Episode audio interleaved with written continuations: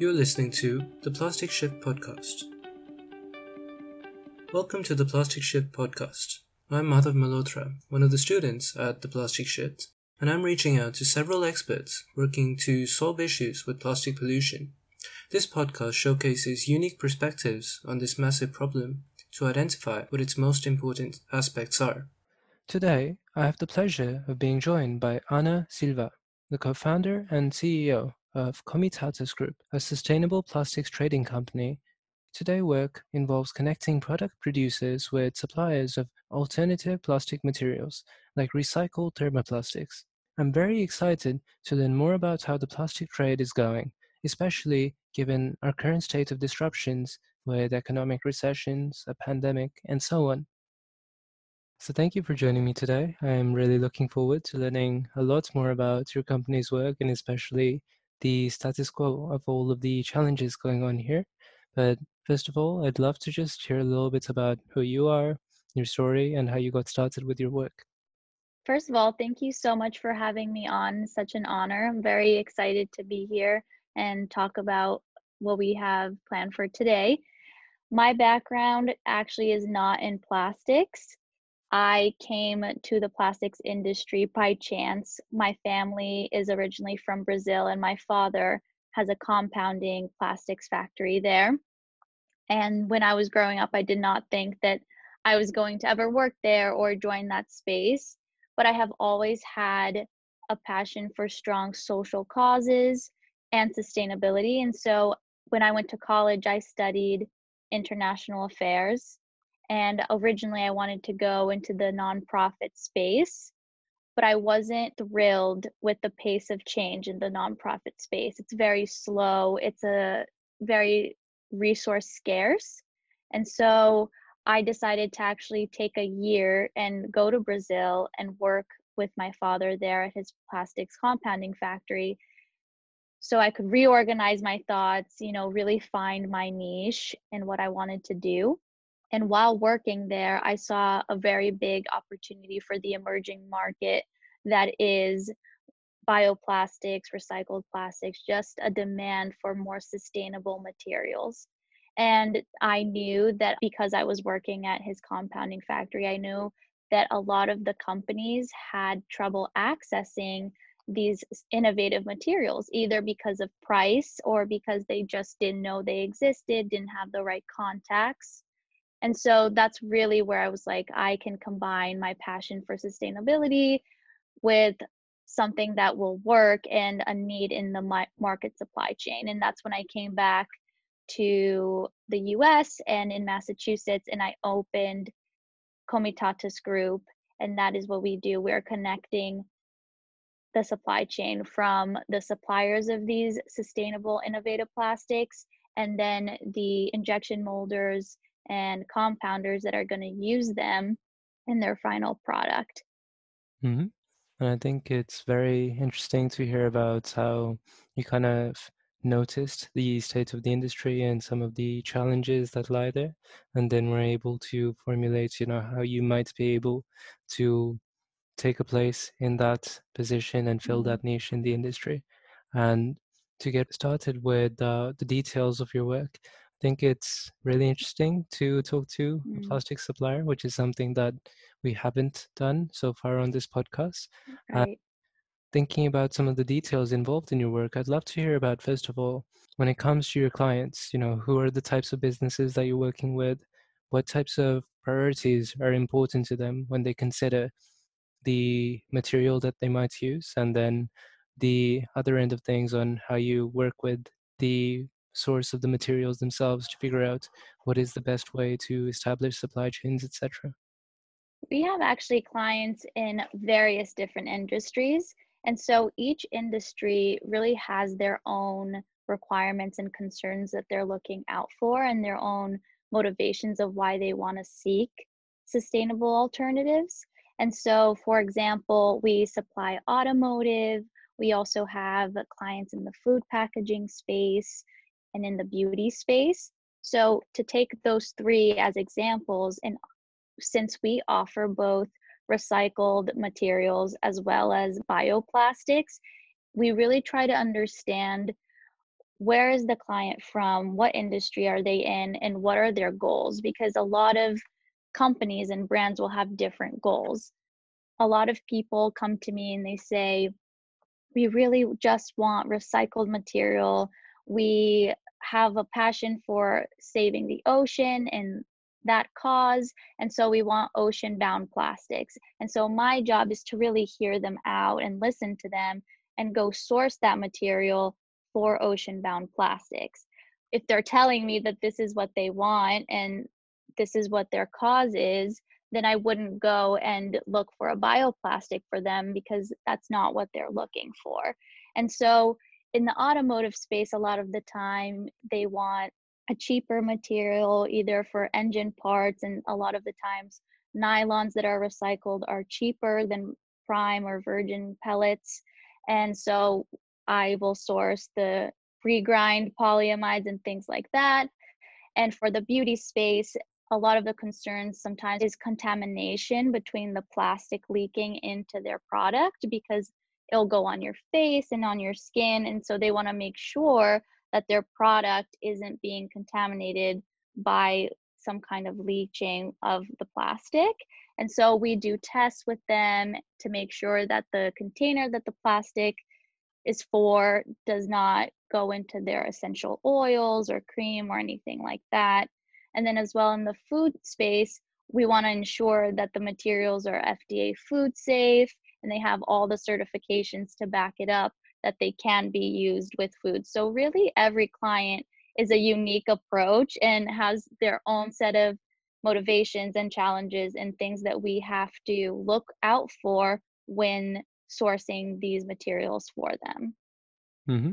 And do you find that when you often have these clients come in to talk to you for the first time, that they already know what they kind of want in terms of, you know, price range, in terms of this is the lightness of the material, this is the types of properties you were talking about in terms of mm. the chemicals involved? Or do you find that you often have a role in trying to help them make that decision? trying to provide the right sources of information, trying to provide different, say, models for making the types of decisions, maybe considering factors like the demands that people might have for this type of plastic versus another, etc. Mm. It really depends on the stage that the client is at. If they're more of an established company or if they're just a startup, oftentimes I do find that mo- for the most part, we do play a big role in kind of guiding the client into what they want. They will won't know a lot about what kind of properties they're looking for, and so we'll oftentimes have to work also with the molders to get the right material for the mold and, and for the end product. Um, sometimes it does happen that they'll come and they know exactly what they want, but I do find that mostly we do play that role and and kind of provoking them to think about what really are you looking for? What what's kind of the message that you want to be sending to your own customer base? And and where does that fit into your cost because these are materials that right now especially with the pandemic and covid are at a higher price point and so we want to make sure that we're offering three to four options that take into account not only the property requirements but the cost effectiveness for our clients as well.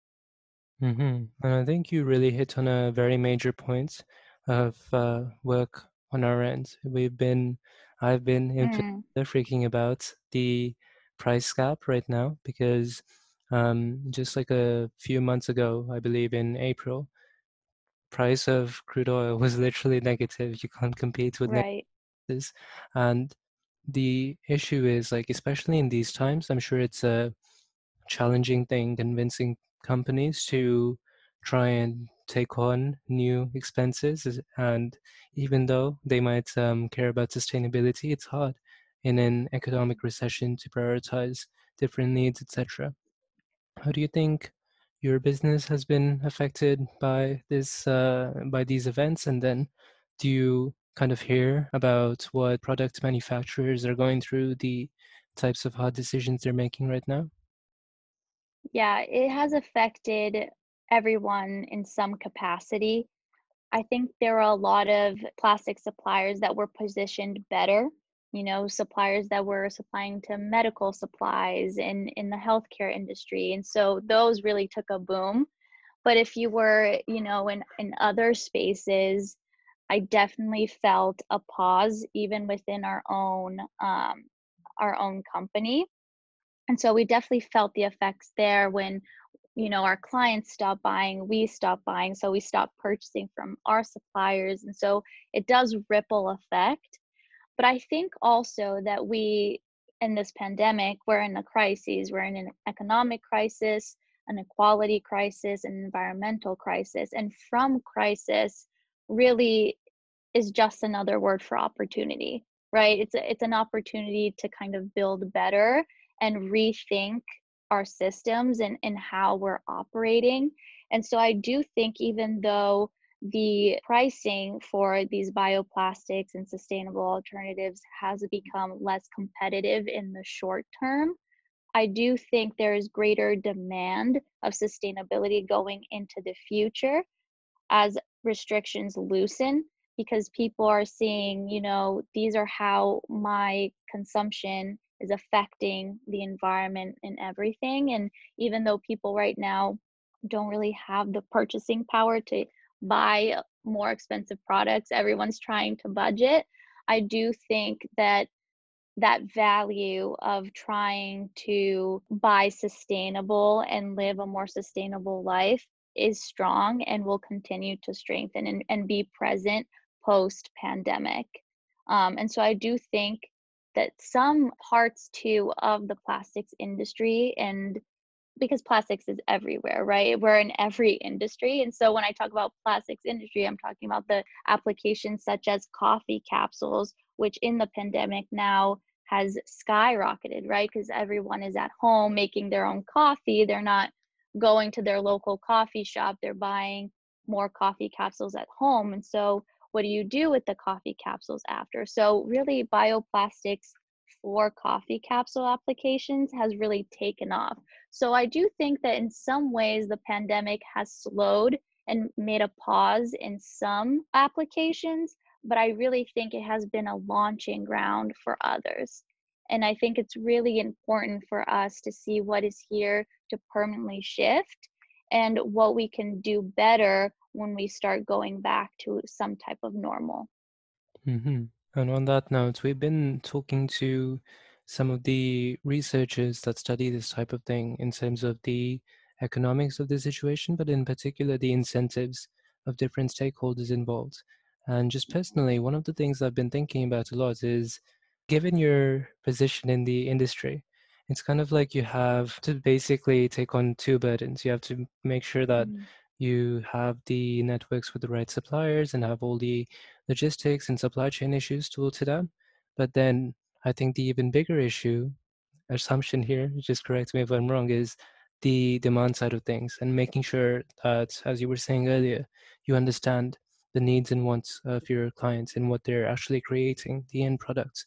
And thinking about this, one of the things that I've been hypothesizing recently is one of the most important parts of being a source of materials for companies is to very tangibly be able to deliver the value of making a move to sustainable materials. And the reason I say that is one, in terms of what you said, yes, people do demand sustainability, but which people and at what level and what are the trade offs associated there? And I think in some parts, a source of plastic materials would be able to generate a lot more demand if they were able to quantify these kinds of benefits for companies themselves. And even more so than that, it's like you can have even greater power by not just quantifying these positive benefits, but more so thinking about how to shape messaging in a way to amplify the pains that companies are going through. One hypothesis that I've been working with at a, another company that we were talking to was to think about a way of framing the problem as a problem of, you know, there is more and more price competition in the world, especially right now with um, falling prices for different materials. But the thing is, you definitely know you can't compete on price, especially on a global scale. So, say we were thinking about a major company, like a global company at this point, it's like the messaging to get them to invest in plastics isn't to tell them about all of the sustainability benefits, but to tell them, you know, on a global scale, there's no way you're competing on price. So there's some other way that you have to be able to differentiate your product. These are just some of the hypotheses that I've been thinking about. I'd love to hear about what your company is doing to get through the pandemic and then focus on the opportunities in terms of the tangible actions you can take to get more companies interested in buying plastics, sustainable ones. Sure, I think you're completely correct. And I, very interesting hypothesis that you bring up because it is something that we think about. And we really try to focus on the bigger picture of the circularity of plastics. And I think when you really think about it in that way and in shifting to a circular economy, whether it be with recycled plastics or bioplastics, you see that there are benefits for every stakeholder involved and not only at a price level but in every level. And so actually an interesting talk i recently participated in was circularity 2020 conference. And you know what they brought up is that for every c level member there is a benefit right to pushing for a circular economy in the plastic space. For your cfo in today's time, sustainability is profitability, right? Even in the pandemic, people who can, they want to buy sustainable products. And as they gain more money, as they start, you know, to go back to their normal lives, regain their jobs, they're looking to vote with their wallet. They're looking to purchase these materials. And for your CMO, your chief marketing officer, you're really building out that sustainability image, right? You're enticing people with the product that you have that is good for not only the consumer, but the planet and whatever their value prop is. For the chief innovation officer, I think circularity really inspires new designs, new ways of thinking and designing products. So it's very interesting for them as well. And for partnerships, it really builds new partnerships because it, it is really everyone's problem. It takes everyone to come together and remake the system. And I think that's where legislation is really important to promote these kind of materials and to push them forward, to make recycling infrastructure better, to make bioplastic manufacturing cheaper and these products more accessible to companies so that they can switch to them. And so, really, in the whole scheme of things, it's really interesting for every stakeholder to invest in this and kind of push forward with the circularity of plastics. Mm-hmm. And I'd like to push you a bit further on this point in terms of the specifics of what a company like yours can actually do about this kind of messaging. So, for instance, in like a sales pitch, you might talk about this, but is it that you're actually sourcing the right data to present to clients to figure out how do we hook people in to actually show these benefits?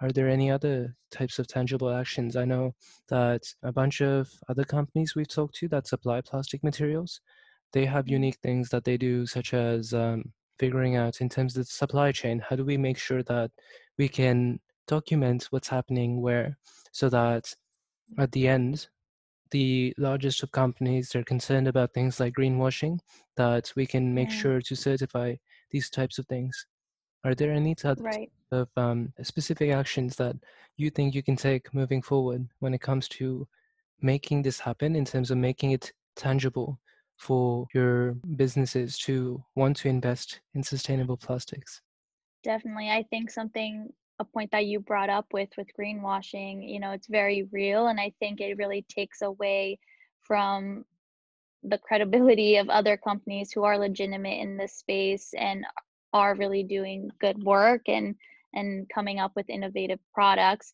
And so what we try to do the role we play is an educational role. We have our blog on our website as well. We send out a newsletter and posting about what are bioplastic, how does recycling work, what are the certifications really to watch out for when buying a material. If it says that it's compostable, what type of compostability? Is it home compostable industrial compostable? What are the differences between the two? What are the differences between post consumer post industrial recycling material?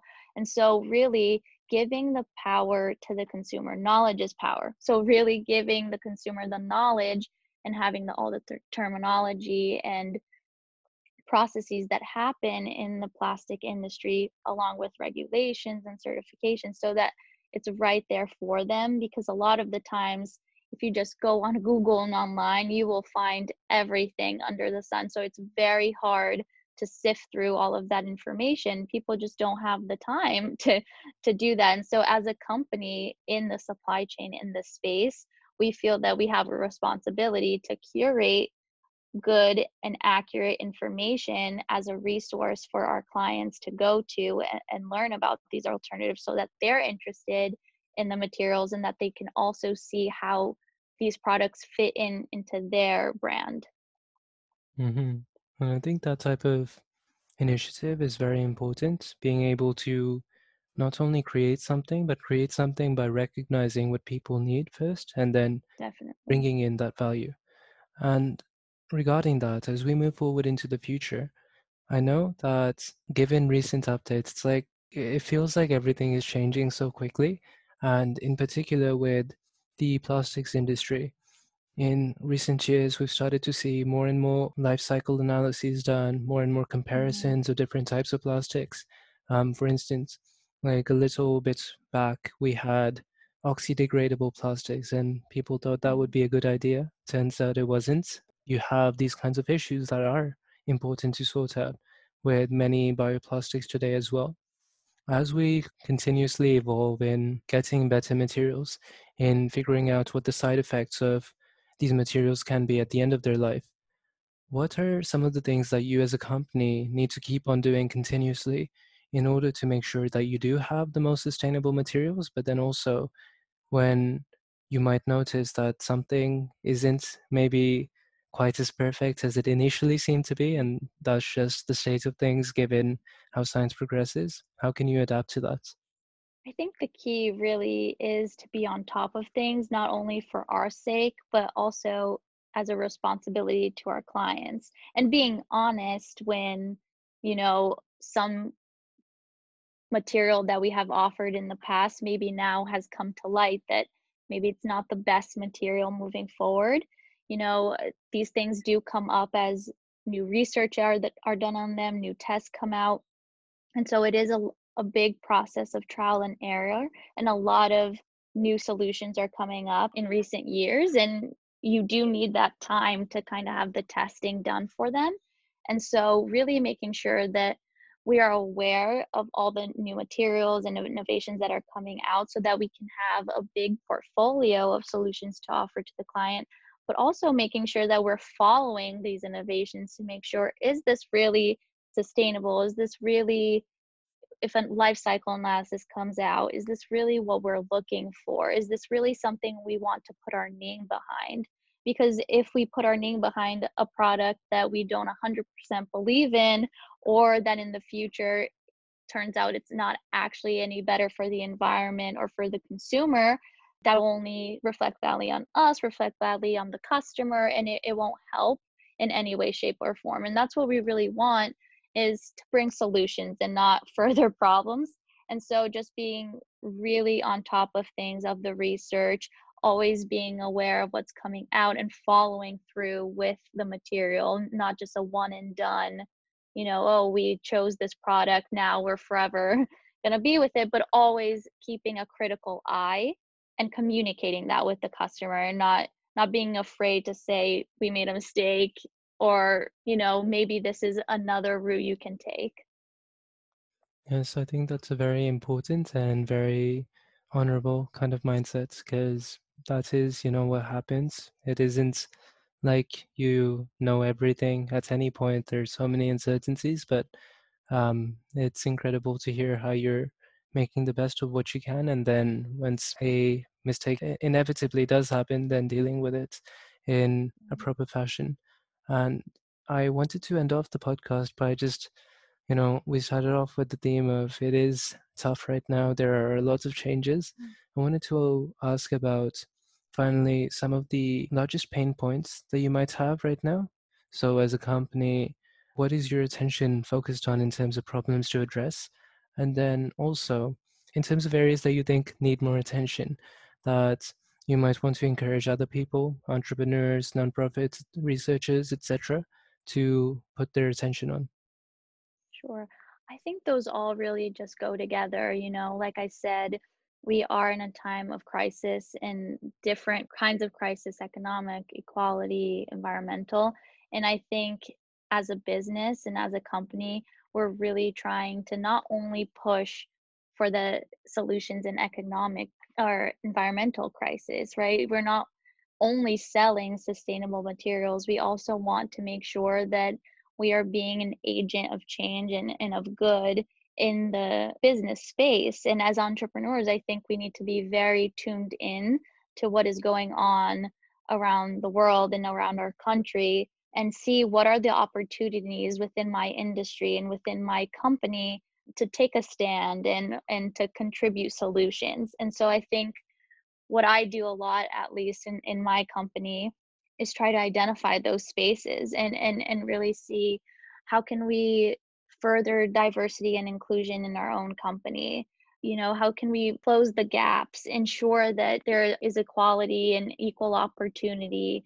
How can we internally have more sustainable practices? And all of these things. So I think it's really thinking about as a company, not just what your value prop is, but really looking at your company as a whole organism and seeing how can I use this to be an agent of change and, and really promote these things because I think it is the responsibility of leaders and of companies to really set their best foot forward and in a time like this come together for change. Well, I think that's very respectful given all of these tough times. And I think it's great to hear about your work as a small business trying to do your best to make a change and get through this. If anyone's interested in learning more about your work, where might they go? They can go to comitatvs with a V dot com or email contact at comitatvs.com and I will for sure be able to respond and I'm loving to converse with anybody. All right. Well, that sounds great. Thank you for making the time to explain the state of this industry right now. And I wish you the best of luck with everything going forward in the future. Thank you so much for having me.